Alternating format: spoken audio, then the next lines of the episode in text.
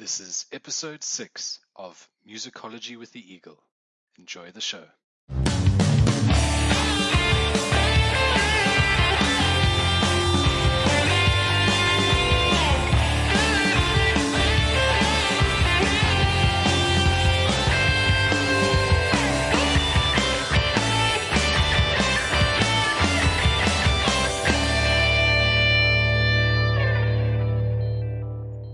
Hi there, everyone. You've just tuned into the sixth edition of Musicology with the Eagle, and I am your host, the Eagle. I hope you've all had an excellent week because mine got rather interesting after a chance encounter with some pretty cool individuals. So here's how it happened. I met for drinks with two musician friends of mine that play in a local covers band called Hot Mess. Now that's Hot Mess in all capital letters, so get it right, okay? The basis says that we're going to be joined for drinks by three music producers and recording engineers, and he said that they're pretty good at what they do. So I found out that they're working at a nearby cultural village which hosts many studios and art centers, and the one that they've been hired from overseas for is an orchestral one. So we're talking every type of room that you could require in terms of quality and size. It can even host a hundred person orchestra one of the guys whipped out his iPhone and started showing photos of the studio space and some of the mixing consoles and equipment inside it. And you can see that the money that's been invested in it has definitely been used to attract our tiny country's top recording talent or philharmonic orchestra. Since I was in the company of producers and musicians and musician types, I thought I would bring up a video series about an artist that we're going to cover later this episode and how they'd filmed the original recording engineer sitting down at the mixing desk with the original master tapes showing how some of the most famous songs were built up track by track. I'd gotten about that far in the explanation before one of them piped up saying, Oh, I'd seen that guy at Abbey Road Studios in 2009 giving a masterclass on the exact same thing. Way to take the wind out of my sails. But probing a bit deeper, I found out that he had over 10 years' experience at EMI Records in the UK and had worked on all the Amy Winehouse albums, The Killers' Live at the Royal Albert Hall album, and all of Adele's albums, including a third one, which has been recorded, drumroll, as we speak. There's some inside info for you. On our first segment this week, we have some surprising news from the legendary hip hop artist and producer Dr. Dre. He recently announced the demise of his long awaited third album, Detox. In the music industry, let alone the hip hop game, there haven't been many albums that have been as hyped up and delayed as this one. Work apparently started as far back as 2001. Now that's the year, not the name of his second album, which was 1999's 2001. At the time, the first versions of it were described as the most advanced rap album ever by fellow producer Scott Storch. But from the early 2000s onwards, Dre began focusing on producing other artists, particularly ones on his Aftermath record label. This included longtime protege Eminem, starting with his Marshall Mathers LP album in 2001, which included the Grammy winning lead single The Real Slim Shady, and continued through Eminem's stratospheric rise to fame. He also helped co-produce 50 Cent's smash hit debut Get Rich or Die Trying, and has lent his hand to old partners in crime such as Snoop Dogg and Jay-Z, as well as new talents such as Kendrick Lamar. Occasionally, lightning would strike in the most unlikely of places. Remember that one hit wonder by Eve featuring Gwen Stefani of No Doubt called Let Me Blow Your Mind? Well, Dre had a hand in that too. For the rest of the 2000s, the delays just continued, and only in 2010 and 2011 did two singles from the supposed album appear Kush and I Need a Doctor, which featured Eminem and Skylar Grey, or Holly Brook as she was previously known. But looking back, it's easy to see why he might have been distracted during this period, because in 2008, Dre founded Beats by Dre, a company who produces high end consumer audio products. You've probably seen them around recently, thanks to Apple buying them for $3 billion in 2014, making Dre the richest man in hip hop. But there was an additional surprise when he made this announcement on his Beats One radio show, The Pharmacy, on the 1st of August 2015.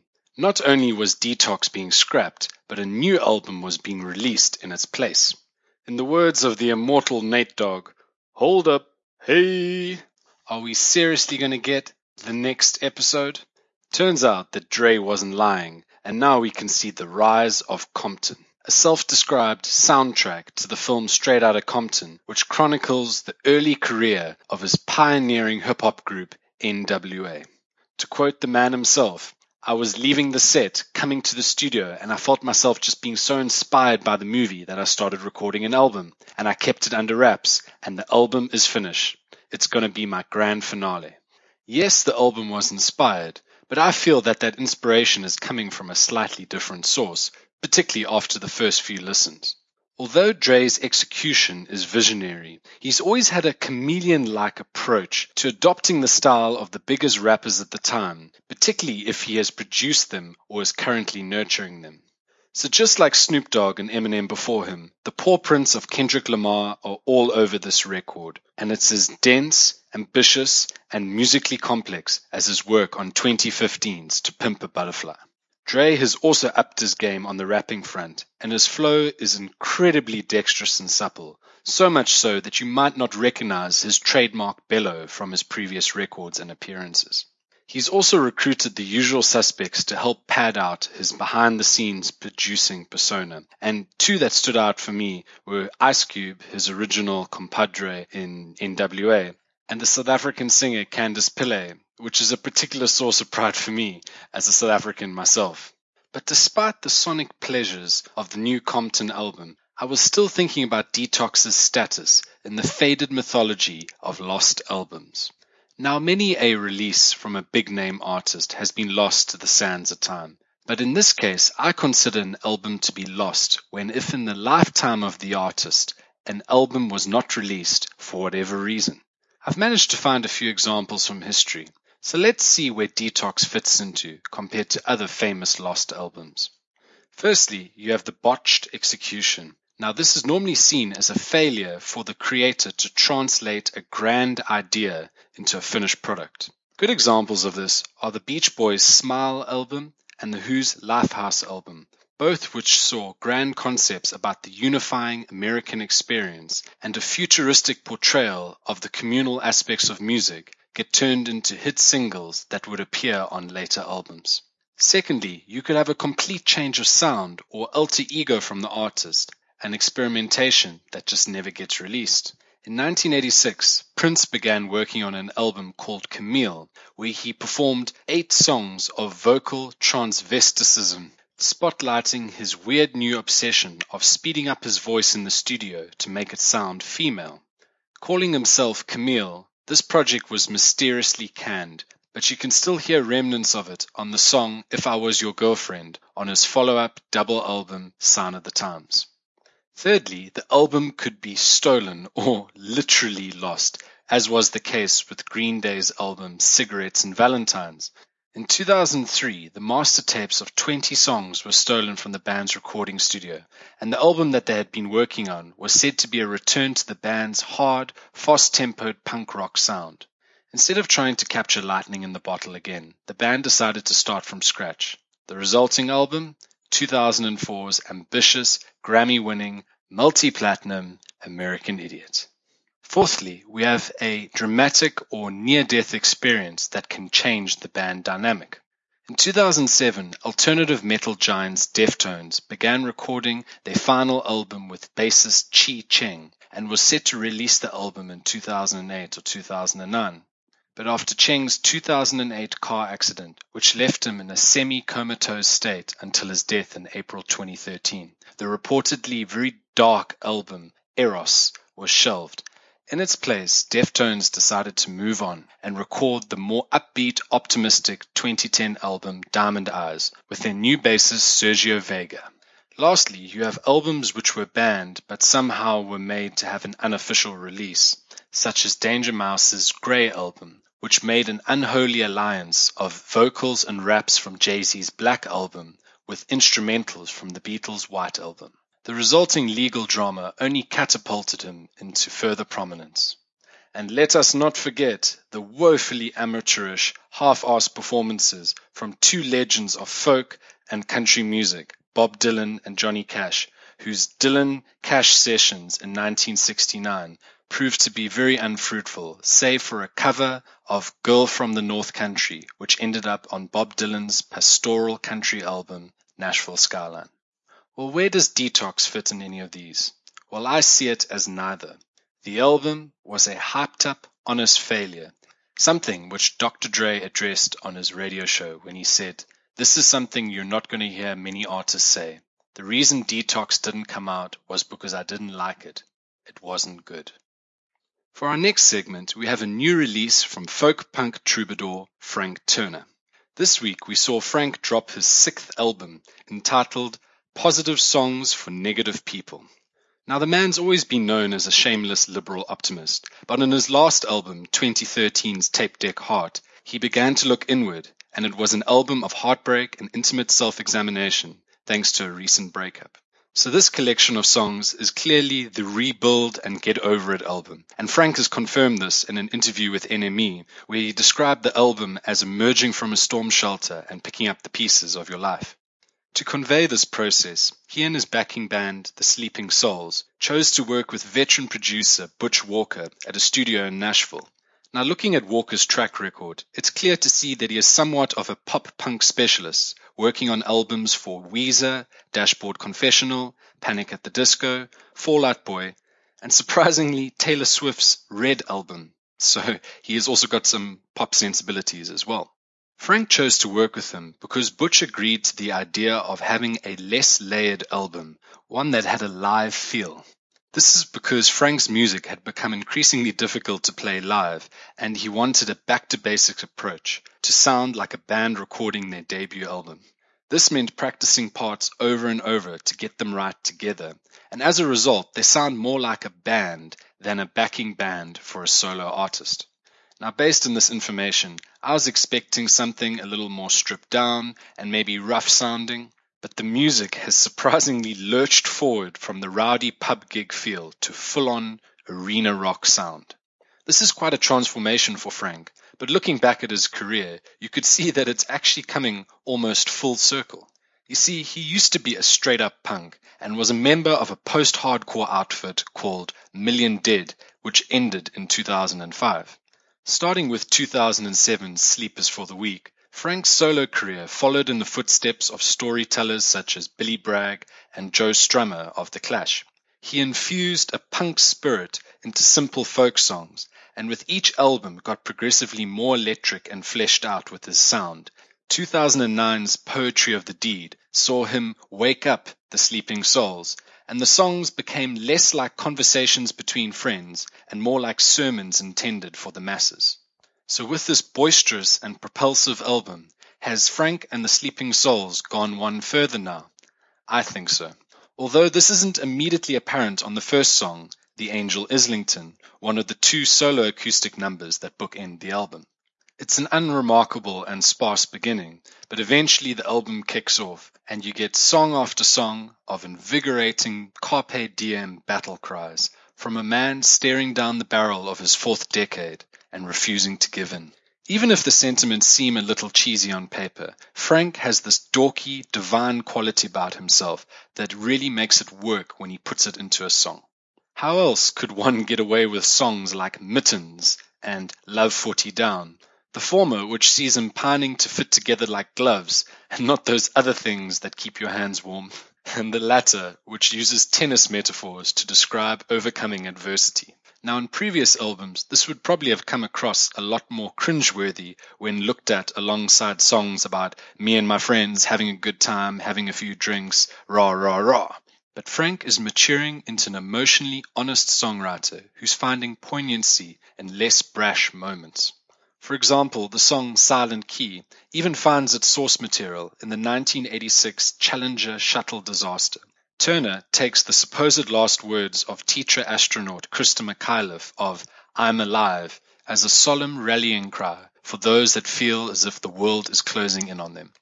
The album closes with Song for Josh, and Turner has never sounded so naked and raw on record, as it was recorded live at Washington, D.C.'s 930 Club in honor of a man who worked there that committed suicide. It's a sad, down-tempo ending, but over the course of the album, Frank has shown that he can write songs for the cynics, the strugglers, and the stragglers, and give them that much needed dose of positivity. For our final segment this week, we're having a retrospective look at an album by Jimi Hendrix.